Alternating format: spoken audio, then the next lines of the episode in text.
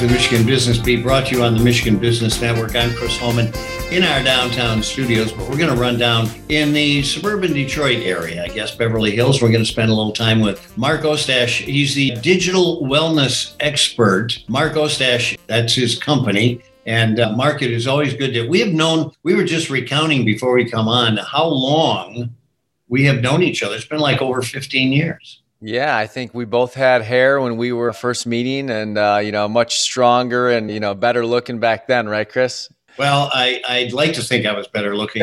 I've been stuck with this for a long time, but you certainly were. Well, listen, and now you're teaching a lot on leadership and you're doing a lot of interesting things. Tell us a little bit about Digital Wellness Expert.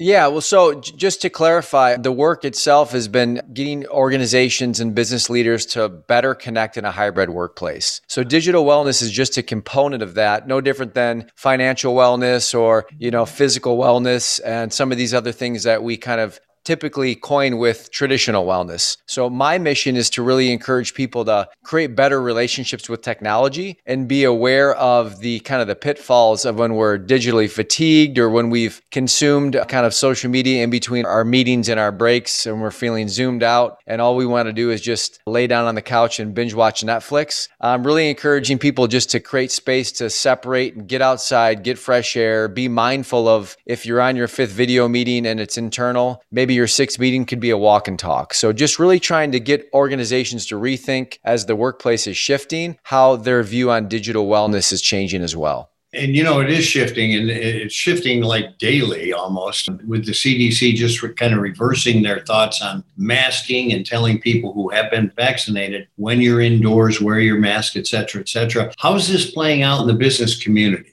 Yeah, I like to refer to it uh, similar in the airline experience when we're flying for business trips as we begin to f- go back to flying and such. But uh, we need to pre- be prepared at the airport to to shift our plans. And I think right now many organizations who had go back to work plans are ready to kind of implement their hybrid workplace strategies are now having to rethink that or shift that out to you know later on this fall or into Q4 or even into early next year. So I think what it's doing is it's creating that same un- uncertainty uh, that both employees and uh, employers are feeling.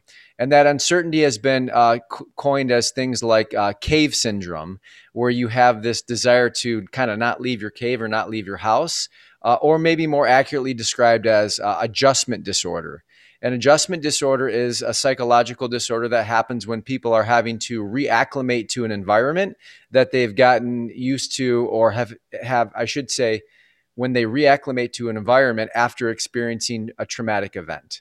So as you know, Chris, the last two years has had different levels of trauma for different people. But as we go back to integrate into the workplace together, being mindful as business leaders, owners, et cetera, at kind of some of those nuances, so that way you can lead with candor and, and openness so that the team is feeling trusted, even if you have to reset your plans as the CDC kind of readjusts their, their mandates.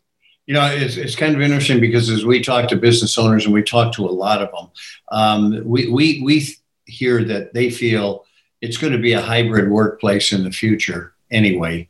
And it just may change a little bit this way or that way. And we got to be prepared for COVID 21 and COVID 29. Yeah, I mean, I think that's one way to look at it, and preparation is key. Um, but as we adjust to what will probably be a permanent state of hybrid uh, work experiences, it challenge it poses a new set of challenges, which is how are how are we onboarding new empl- employees that may never see a physical office space? Uh, how are we creating kind of that that beauty and cross pollination of ideas and thoughts and insights that traditionally would happen in a in a workplace or at the coffee lounge in between meetings? So i think as business leaders we need to begin inviting ways to create connection in a more meaningful way right out of the gates.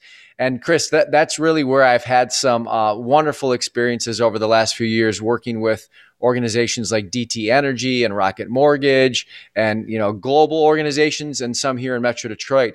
And I'm teaching the basics on how to create connection on a human level. And that looks like something similar to Chris uh, we play an exercise called if you really knew me.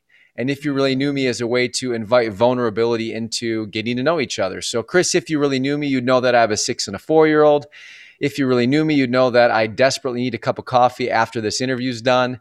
If you really knew me, you'd know that my dad's high risk and has been experiencing uh, mental and physical health issues. Um, and if you really knew me, you'd know that I often smile on the outside, but I don't always feel that way on the inside. You know, it's amazing when you say that, when you sit down with people and just kind of get into a conversation. I had a lunch the other day with a friend, and I said, I'm coming to this with no agenda. We're just going to chat. And all of a sudden, I found out about his family and some of the trauma they had gone through.